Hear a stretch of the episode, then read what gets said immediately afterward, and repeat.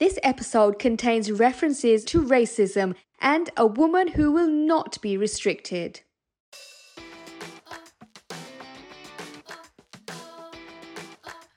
I don't remember who told me or what happened, but I always knew. I knew very early on I was not the one that people wanted. And this left me feeling very, very rejected, feeling pushed to one side. From Naz Legacy and Rising Girl, this is Break the Glass, the podcast that talks to trailblazing women who have broken through barriers to rise up and achieve their dreams. But there are two ways when something like this happens to you. Either I get crushed myself and I feel that I'm a failure and I internalize all of this, or I set the world on fire. Go out and prove to everyone how wrong they were. I'm your host, M. Hashmi.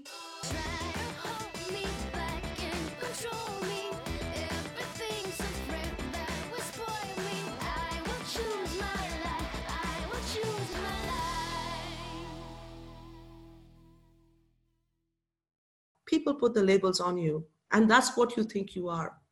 That is not what you are. You are exactly what you want to be. I went in with the attitude that, you know, I will keep pushing at the door. If you do not open it, I will break it down.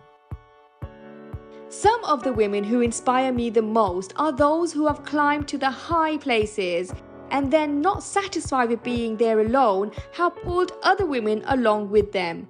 Those who make great things happen for themselves and others, who achieve their dreams and help other women find and achieve theirs. Today, we are talking to one of those women. No point breaking the glass ceiling.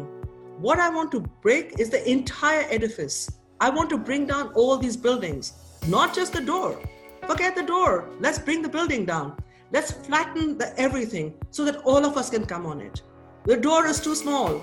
Remember that when people shut the door, think, oh, we just shut the door. I'll bring this whole place down. This is cook, entrepreneur, and all round powerhouse, Asma Khan.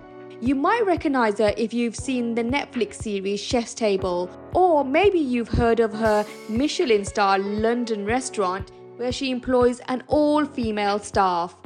Or maybe this is the first time you've heard of her. If it is, I'm so excited for you to meet her. She wants you to celebrate yourself, embrace your culture, and change the world. You just need to follow your own path and stay true to yourself. Because you know this is how you will win. You will win by really being who you are. And this shines. It radiates out. People can see it. And they will bow down to who you are my journey is that of you know you may not relate to it immediately but possibly might be the story of your mother or grandmother i'm an immigrant I came to this country after having an arranged marriage. Uh, arranged marriages are different from forced marriages. I was very happy to be married. I married an academic. I moved to this country. And the thing is that, you know, I was a stranger. I was an outsider and I struggled a lot. It was very difficult. There was a time when you couldn't call home. So I couldn't call India. Uh, you couldn't call Pakistan, any of these countries uh, easily. It was very expensive. Travel was very expensive and essentially you were cut off you know now if people tell me you know that they that they are lonely or they they miss their home or they you know you can you can whatsapp your cat your dog in delhi it's not it's very cheap but for us it was very hard you know for that generation of of women who came to this country with no roots i had to create a connection i had to create um, a group that i could relate to I grew up in a very traditional family. My birth was not celebrated. There was a preference in a very patriarchal society in which I was raised for boys. My birth was lamented. I knew very early on I was not the one that people wanted. And this kind of left me feeling very, very rejected, feeling pushed to one side you know and it's not my immediate family my mother loved me a lot and you know i i my parents were very supportive i had, I had really nice siblings I was very close to my brother and my sister. My brother was born three years after me.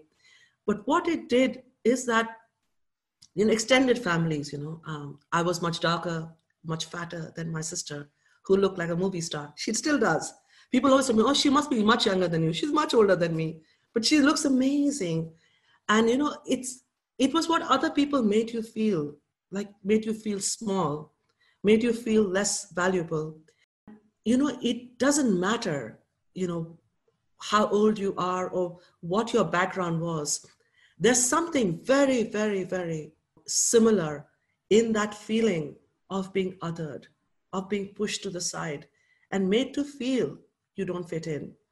I remember this with my, you know, listening to children in school. I was a governor in a state primary school for 10 years, where people would come and tell me that, you know, they tell me I smell, I smell of curry, that my, my lunchbox smells, that my bag smells, my coat smells.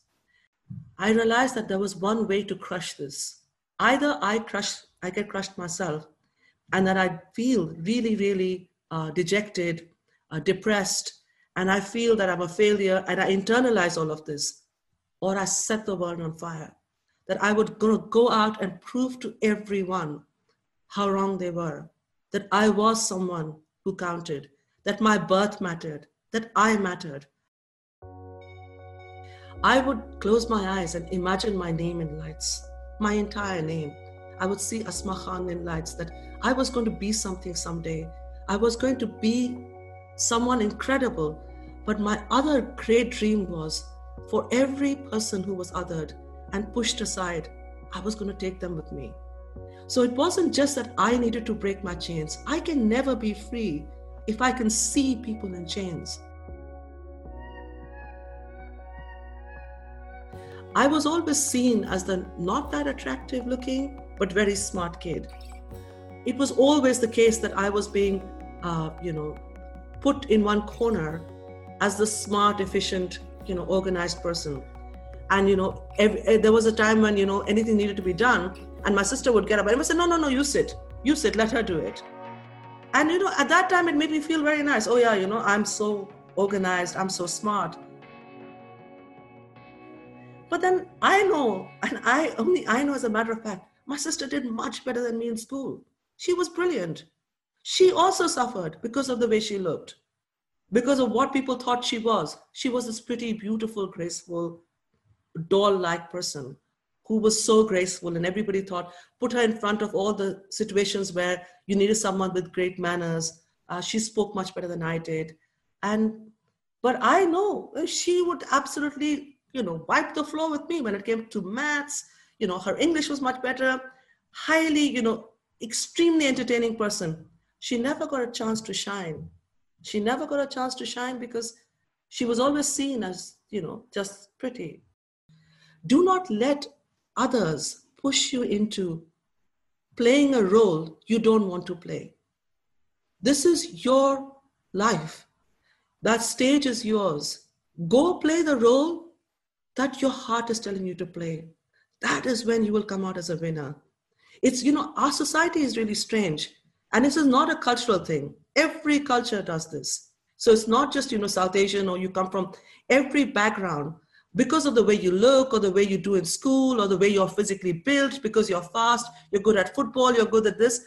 You know, this thing that you're good at this, you're bad at that. People put the labels on you. And that's what you think you are. That is not what you are. You are exactly what you want to be.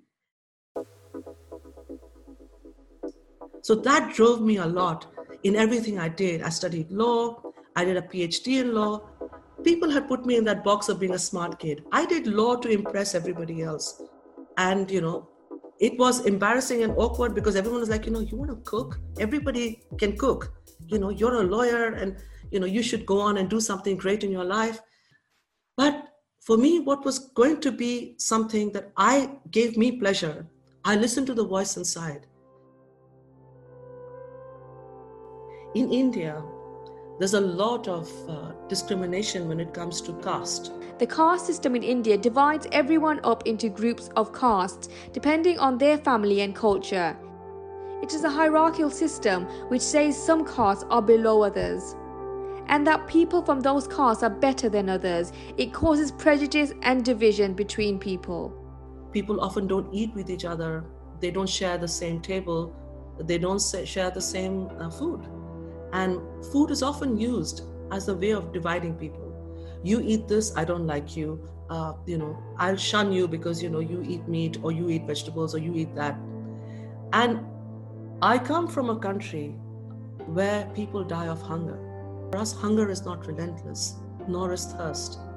We can get water, we can eat. And I've always found that problematic that, you know, in India, people always uh, discriminated, uh, didn't share the table. And my dream doing the law degree and also later on my PhD was that I was going to use food as a tool of communication. Asma had seen food used as a tool to divide people. She now wanted to use it to bring people together. As an immigrant, when I came to this country, I mean, A, the food was shocking. In the restaurant I went, I went to an Indian restaurant, someone took us. I was like, you know, what is this? Why is the rice multicolored? It was just a shock. I really found that really bizarre, the food that it's still a bit strange in some of the, the restaurants, you know, the, the what they pass off as Indian food. But I realized that people didn't understand me. They thought they know what I am. They thought I, they understand my food by looking at the color of my skin and my accent. But they had their prejudices. And I always felt that I want people to sit down on a table and eat with me because I won't let you hate me because of the color of my skin, because of my Muslim name, my accent, my age, my size. I will not allow you to be prejudiced and hate. You need to sit down on the table with me. I need you to eat my food. I want to tell you my stories. I want to tell you who I am. I want you to enjoy my food. The food is an extension of who I am and my cultures. For generations, this food has come down from families. And, you know, for all of you who are from different uh, backgrounds, uh, you know, your grandparents may be from different countries. Your parents might, may have migrated even if it's three, four generations away. There is food that you eat that is of the land where your parents and grandparents came from. That is important. That is part of your legacy. That is part of who you are. It is your DNA. And for me, food became that.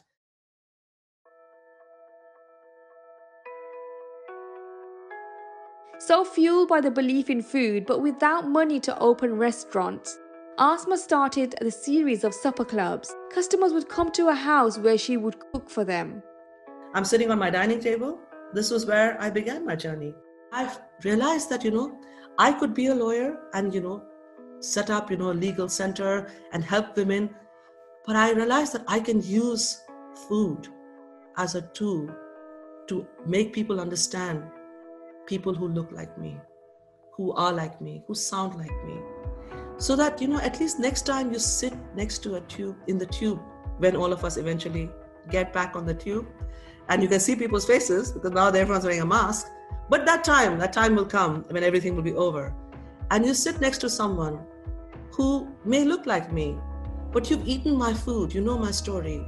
You may not flinch even if that person's coat is smelling of masala. Don't flinch. Look at them in the eye because I say this all the time, you know, how is it that our food is so popular? Everybody loves to go and have, you know, chicken tikka masala. You know, people love to go and have doner kebab.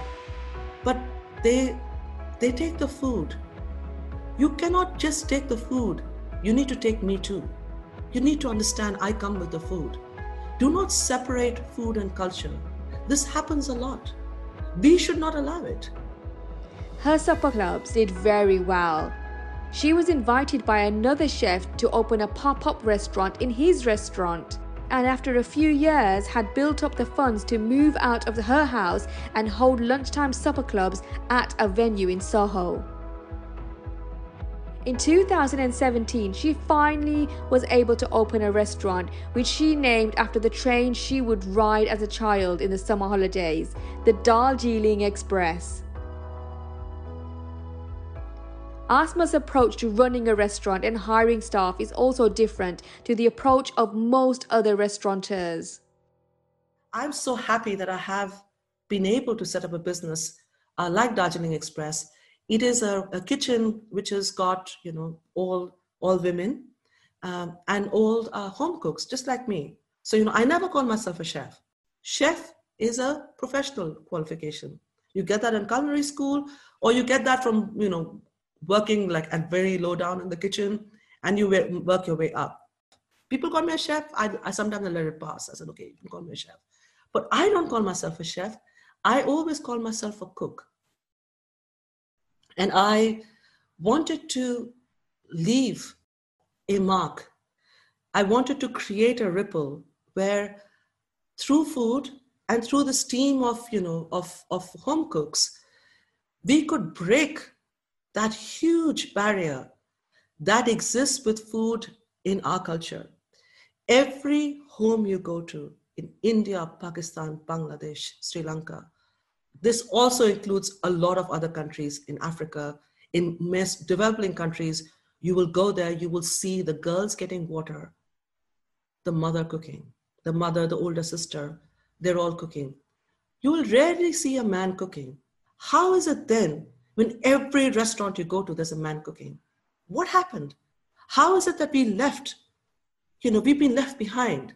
Are we not seen as good enough for that, for us to be able to serve our food and people pay us? Pay us money, but honor and respect us when we serve them. You know, in, in my part of the world, often the men will eat first. They don't even ask what is it left behind for the women to eat. The girls and the, and the women eat later. Uh, and I refuse to accept this argument about small spaces. But then you look at our food and you think, my God, our food is so patriarchal. Garam, you know, how we call it garam rotis, hot rotis, hot rice. So if you're sitting on the table, who's going to make the hot roti? You know, why is our food this that you could never, it was never designed and created to sit on the table and break bread together. You know, I, of course, you know, I, I was lucky. I have a very privileged background. I had a very good childhood. There were people who looked after me and I could eat on the table with my father and my brother. But I know how, how lucky and privileged I am. Others were not. And this is unacceptable. And we were always isolated from the table. So it was, for me, food was about trying to explain who I was to people, but it was also about righting a wrong. The wrong was about how women were seen with food. We cooked behind walls. No one saw us. And how many I remember this that even I don't remember thanking my grandmother for food she made because I expected her to be a good cook. I expected when I turned up, my grandmother would shower me with food. How else do we show food, you know, love in our culture? In our culture, at that time, you know, people just, you know, cooked for you. And I'm very lucky. I grew up in that generation where there was no television. Uh, you know, I, I think, you know, just before I left, India in 91, television had just come in. You have one channel. It was to only come on in the evening. It was black and white. Uh, there was no mobile phone. There was no entertainment. Only entertainment you had was eating. So everyone invited each other to eat. And on that table, you talked to each other. No one had phones. So I remember that time. And that's what I tried to recreate Asma's kitchen is still staffed by all women, many of them also immigrants, many of them with no experience of working in a professional kitchen before they came to the Darjeeling Express. Home cooks getting paid and respected for their skills with food. Now she wants other women to do what she has done even now, a lot of restaurants in and around London and the UK, it's pretty male heavy. I've never met a woman yet, in, especially like an Asian woman, and I'm praying that I will after this to say, I want to be a chef or I want to be a cook. The thing is that, you know, you cannot be what you cannot see. And this is one problem. And I, this is why, you know, I'm very grateful to you all, uh, to, to both your organizations for inviting me, because I hope that people can, can listen to my story and see someone who's done this the other thing is, you know, we have our cultural baggage that, you know, this cooking is seen as manual labor. And what I really, really hate is all this television of white tattooed men abusing and shouting in the kitchen. And this really puts off parents, you know. So when you need to go to, you want to go to culinary school, which sound, which is costs the same as you know studying architecture or pharmacy, you can bet anything. Your parents are not going to send you to culinary school. They don't want you to go into an abusive kitchen because they've seen it on television. They've seen mad, crazy chefs shouting and abusing women. And this is really unhelpful, that this has really put us back. I absolutely hate the fact that you do not get to see positive images on television of women who are running kitchens. There are too few of us, but I am absolutely determined that in my lifetime, and I am not ready to die till this happens, that I see people who will surpass me, who will be better than me, who will be so brilliant. I look up at them in awe. I want to see women there. And we will get there, inshallah, because, you know, the, the journey has started. You know, I'm still very, you know, I'm, I'm a small restaurant, but, you know, you hear stories and I'm mentoring people. And, you know, I don't know whether, you know, I, I'm opening a, a new place, inshallah. Uh, you know, I'm trying to move. And one of the things I'm doing over there is I'm setting up a mentoring program. You come in three months and you work for me. I want you to go and become the next CEO of a, of a food company. I want to train women not to be in the kitchen because that is the decision maker is the CEO. It's always a man. This is why women don't get protected. This is why women don't get promoted. So I realized one thing that you can't do the change from bottom down. It won't happen. The kitchen is a very toxic environment. The woman is always a minority. And woman of color, even more so. So one thing is that I make the boss a woman. Then that's when everything changes. So I'm now going to build the next future generation of restaurant owners, CEOs, and you know I'm excited. I don't know how I'm going to do it, but I'm going to do it. I'm going to do it because I want to. I want to see change, and I realize change can't happen from the kitchen. You need to have the boss who is a woman, and she will stand by the female in the kitchen. That's when you'll see change.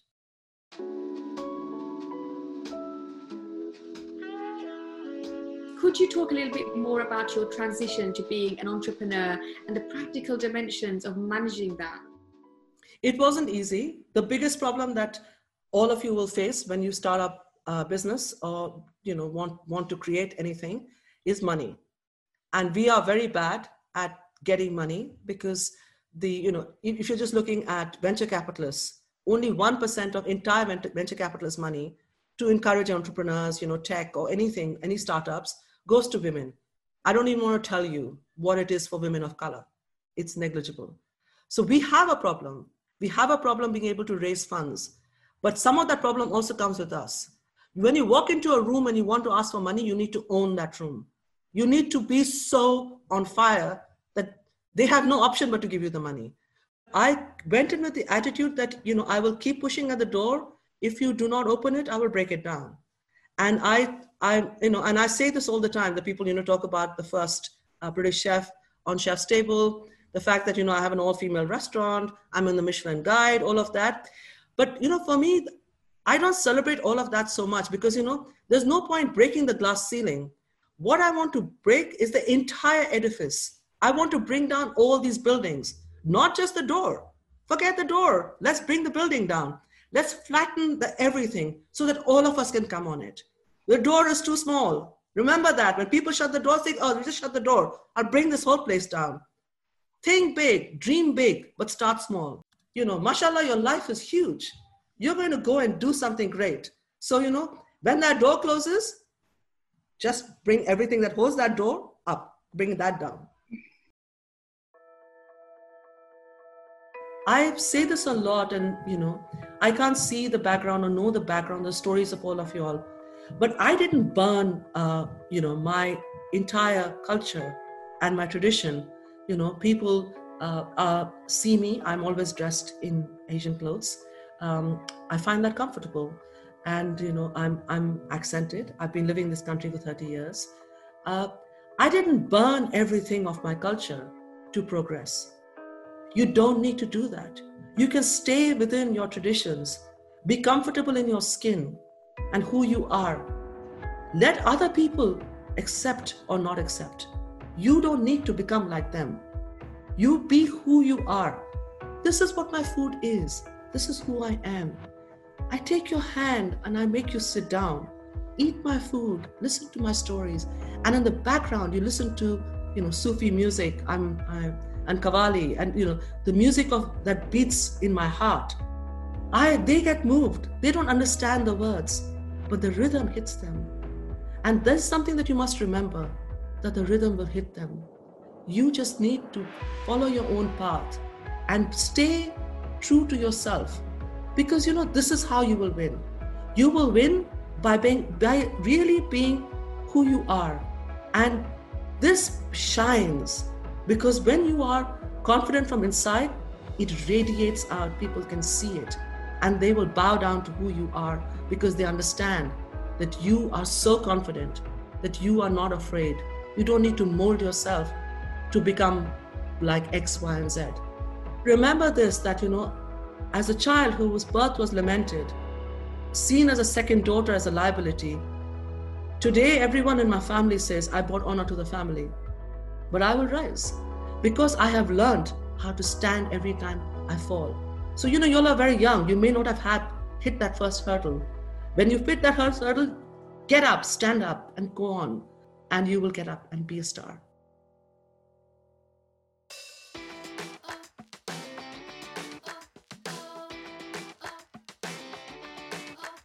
From Naz Legacy and Rising Girl, you have been listening to Break the Glass. Your host was me, M. Hashmi, and our super duper producer, Lucy Hallam. Thank you to all our partners, including Naz Legacy, and all of our volunteers, trustees, and team who set up this episode's discussion. And of course, a huge thank you goes to the extraordinary guest, Asma Khan, who inspired us no end. We hope she has done the same for you. If you would like to learn more about Rising Girl and how if you would like to learn more about Rising Girl and how we can help you rise and achieve your dreams, or to watch the full interview with Asma Khan and some of her Q&A, you can go to risinggirl.co.uk. Uh, Rising Girl is also available on all social media pa- platforms. Rising Girl is also available on all social media platforms, including YouTube, where you can watch this back. Rising Girl educates, empowers, and inspires. We'll see you next time. Bye.